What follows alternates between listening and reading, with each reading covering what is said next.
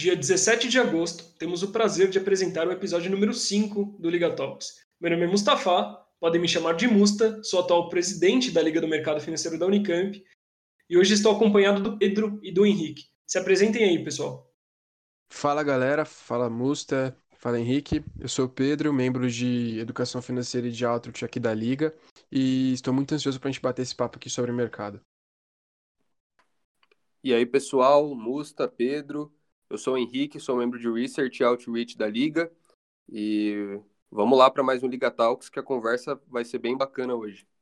Boa, é um prazer apresentar esse programa ao, ao lado de vocês aí, pessoal. Bom, esse é um novo formato do Liga Talks, um modelo totalmente diferente para vocês. E qual é a ideia? Basicamente, queremos ajudar vocês a se informar melhor sobre três temas que achamos muito pertinentes para aqueles que gostam de mercado financeiro e querem aprender. Pensamos em sempre trazer três blocos. O primeiro de notícias, o segundo de educação financeira e o terceiro de research. A ideia é que apenas alguns minutos vocês saiam daqui com um panorama geral de mercado, um conceito novo e entendendo melhor de uma empresa e ou setor. Espero que gostem, pessoal. Muito obrigado. Começamos o bloco de hoje com uma notícia que não foi de muito agrado para os mercados. Salim Matar, secretário de desestatização, sai do governo e preocupa os investidores quanto ao futuro das privatizações. Vale lembrar que o Paulo Guedes se pronunciou na CNN já faz um mês e meio sobre quatro privatizações nos próximos 90 dias. E parece que a promessa a cada dia fica mais remota. A saída de Salim Matar só não foi mais tumultuada porque ele saiu da, pela porta da frente, né? E o mercado se faz pouco crente quanto à aprovação de grandes privatizações nesse período tão turbulento. O pessoal já sabe que vai ser bem difícil. Indo para nossa próxima notícia, vamos falar de coisa boa. Quem tinha na carteira vai gostar. Eu fiquei feliz. Vamos falar de Marfrig. Eu particularmente gosto muito do setor, gosto muito da empresa e acho que conversa muito bem na diversificação de portfólio. Trivelato você, que vai explicar câmbio para gente, consegue comentar o que, que você acha aí de, de, de empresas como a Marfrig no portfólio? Com certeza, Musta. É, é, importantíssimo que a gente tenha essa diversificação na nossa carteira, né? Dentro das empresas e entre empresas também, né? Para poder fazer um gerenciamento de risco bom e diminuir, sem dúvida nenhuma, o risco da nossa carteira. Boa. Eu até me esqueci que você se apresentou como Pedro, mas Pedro Trivelato também, então é, Trivelato, o Pedro, também vou me referenciar ao Henrique como Canali também, então a gente já vai se acostumando. Bom, Marfrig teve um resultado recorde no segundo trimestre de 2020. Basicamente fizeram de um primeiro trimestre um ano inteiro, cara. Beneficiados pelo aumento do preço da carne processada nos Estados Unidos e o aumento do dólar, a empresa expandiu seu EBITDA em impressionantes 266% ano contra ano, no mesmo período, né? Mas não é só isso, existe também uma mudança perene na empresa estrutural. Segundo o BTG Pactual, a companhia comprou melhor, processou melhor e vendeu melhor. Vimos uma diligência invejável nos processos tanto de tesouraria quanto operacionais. O canal vai mencionar é, melhor sobre isso, mas não é só sobre taxa de câmbio que vive uma companhia exportadora.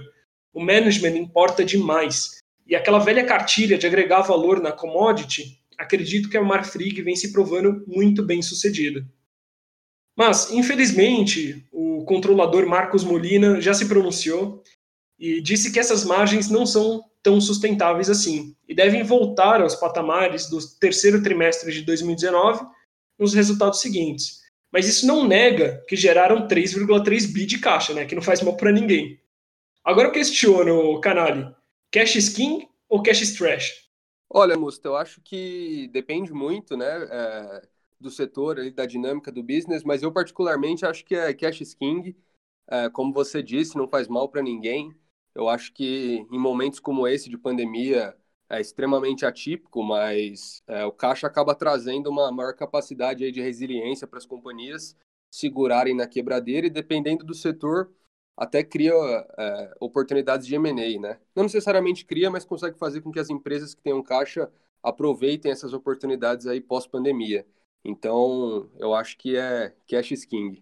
Exato, no período de agora, cash is king, né? Porque é aquele negócio, quando o mercado está indo bem, é tudo uma maravilha. Quando o mercado está um pouco mal, aí que a gente vê quem, quem aguenta a porrada, né? E ter caixa ajuda muito. Bom, espero que tenham gostado do bloco, do bloco de notícias. E agora eu vou passar para o Trivelato, para o Pedro Trivelato, para falar um pouco mais sobre educação financeira, mais especificamente sobre câmbio.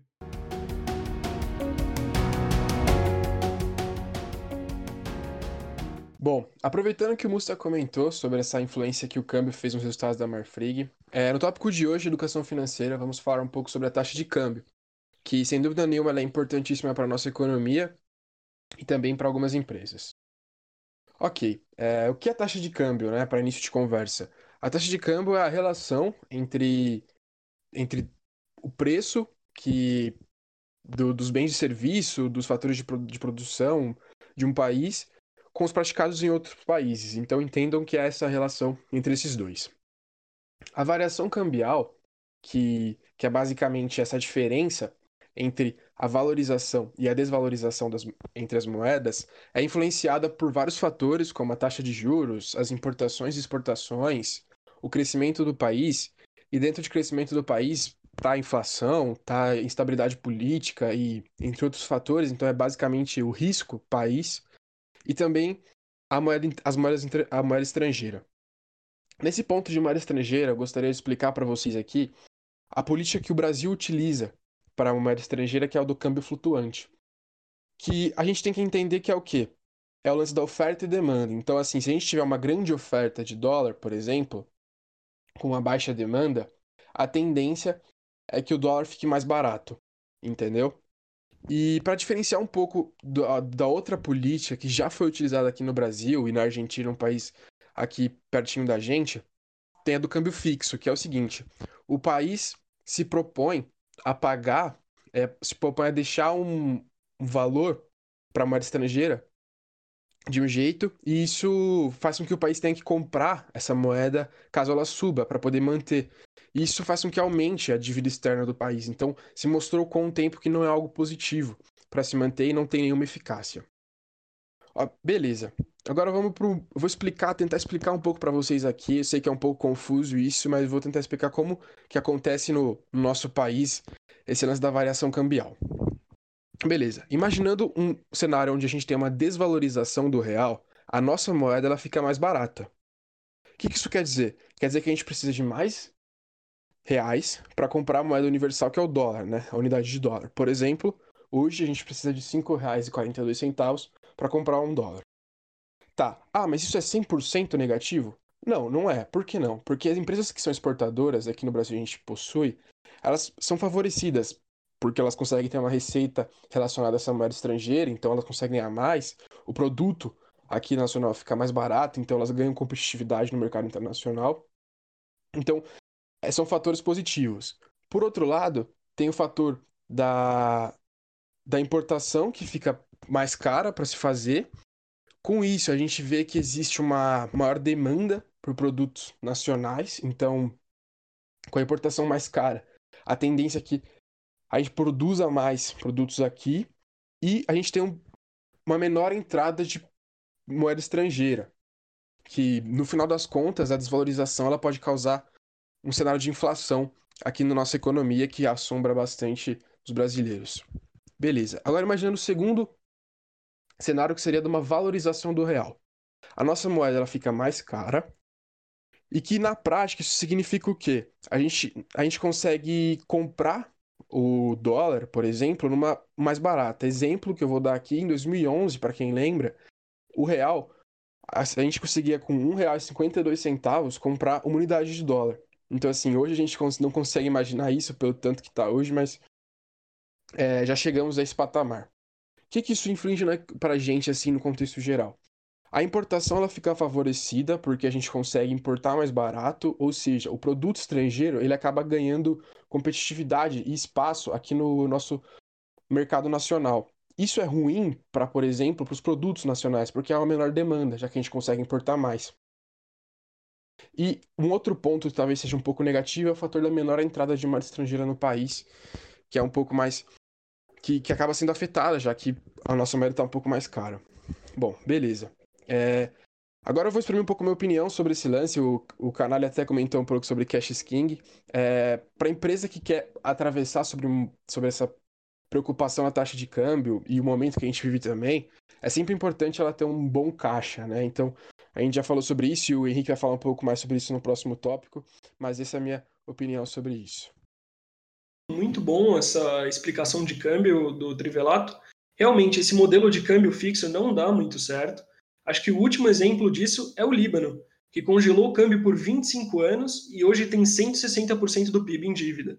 Ainda bem que aprendemos com o erro do passado e seguimos forte aí no câmbio flutuante, por mais que, que a gente esteja um pouco triste aí de é, pagar um pouco mais caro para viajar ou comprar produtos importados. É, mas basicamente é isso.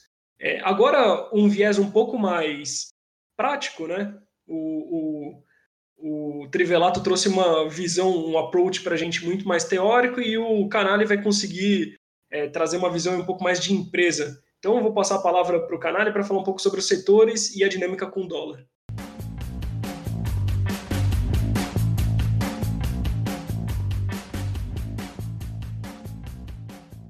Bacana, muito legal, exatamente. Achei muito interessante a explicação do, do Trivelato. E como o Musta falou, a ideia é a gente tentar entender é um pouco mais da ótica do negócio em relação ao câmbio, por que, que ele é tão importante e como é que as empresas fazem para tentar amenizar uh, os, impactos, os possíveis impactos negativos que a variação, tanto para cima quanto para baixo, depende do setor, é isso que a gente vai explorar um pouco, uh, causam nas empresas. Então, é, vamos lá, por que, que o câmbio é tão importante? Porque imagina uma empresa exportadora é, que tem a receita, vai ter a receita atrelada em dólar, né? É, ela consegue com, com uma razoável certeza é, ou uma margem de erro confiável prever o quanto que ela vai ter de custo em real. Ela entende a dinâmica da, dela mesma, né? Ela sabe é, mais ou menos o quanto ela gasta ali e também consegue, em termos de volume de venda, prever o quanto vai ser mais ou menos. Mas a questão do câmbio, como o Trivelato mencionou, é, possui muitas variáveis. É muito difícil a gente conseguir prever o que vai acontecer no câmbio. E as empresas tentam encontrar formas de proteção, o que a gente chama de hedge. Isso pode ser feito de diversas maneiras. Normalmente a gente usa, as empresas usam é, instrumentos de financeiros, né, derivativos. Não vou me aprofundar muito no que são, mas a ideia é que numa empresa exportadora, por exemplo, ela tem a receita atrelada em, em dólar e ela pode ter as suas dívidas atreladas em dólar também. Por quê? Em um momento de desvalorização cambial, é, onde o dólar vai ficar mais barato e ela vai ter menos receita, ela também vai pagar menos dívida, vai pagar um, uma dívida menor. Isso acaba compensando ali é, esses custos. Então, é, por um outro lado, se a gente olhar para a aviação, é, ci, aviação civil no Brasil, por exemplo, as aéreas. É justamente o contrário, elas têm receita em real e custos e despesas em dólar. Só para a gente ter uma noção do quão forte é esse impacto, cerca de 30 a 45% do custo de cada voo é de combustível, que é comprado em dólar. Então é muito importante a gente olhar para isso. E aí, é, eu quero trazer uma, uma, outra visão que, que é a seguinte. É, a Suzano, por exemplo, que é um case muito legal, papel e celulose exporta muito no Brasil. E a Suzano foi uma empresa que acabou sendo comentada aí nas últimas semanas, por quê? Porque ela teve um resultado muito ruim por causa é, do trabalho que ela fez na tesouraria.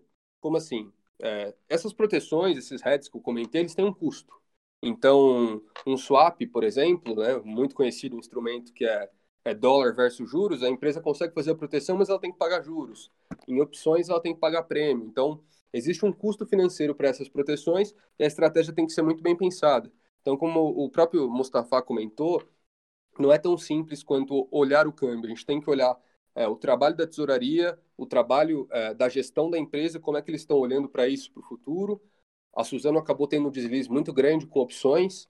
Ela, para cobrir os custos, acabou fazendo coisa que a gente chama de vender calls, né? Ela, ela emite essas, essas opções para tentar diminuir o custo dessa proteção e aí acabou se equivocando e tendo uma despesa financeira muito grande. Então, ela teve um EBITDA interessante, né? Mas a despesa financeira comeu todo o lucro e aí acabou tendo prejuízo. O mercado olhou isso de uma forma muito negativa. Então, de forma geral, o uh, que, que é importante a gente sempre olhar?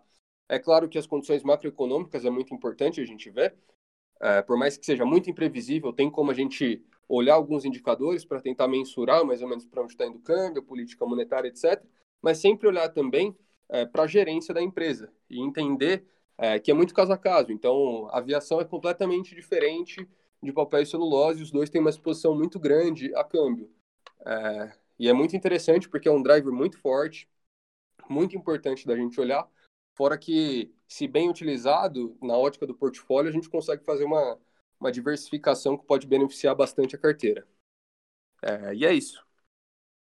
Exatamente. Cara, eu acho que você trouxe fatores aqui que são é, essenciais para entender dinâmica de mercado financeiro.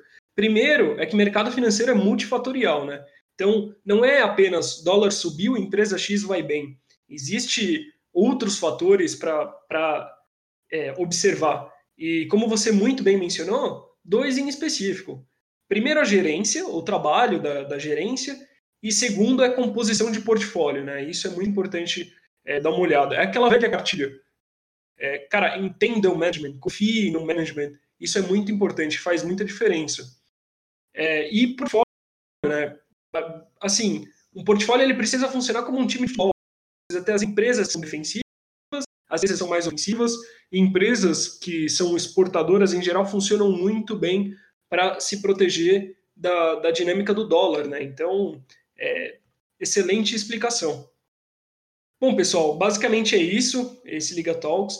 Espero que tenham gostado. Qualquer dúvida, é só enviar para os meios de comunicação oficiais da Liga. Continuem acompanhando o projeto pelo Spotify e as redes sociais da Liga. Sigam a gente no Instagram, Facebook, YouTube. Teremos muito mais material por vir no Liga Talks. Valeu, viu, pessoal? Muito obrigado. Antes de terminar, fiquem com um disclaimer final. As opiniões expressas aqui não representam uma posição da organização, mas sim uma opinião única e exclusivamente pessoal. Toda opinião desenvolvida aqui não é uma recomendação de investimento e representa exclusivamente uma opinião pessoal de todos os ativos e valores mobiliários aqui mencionados. Muito obrigado.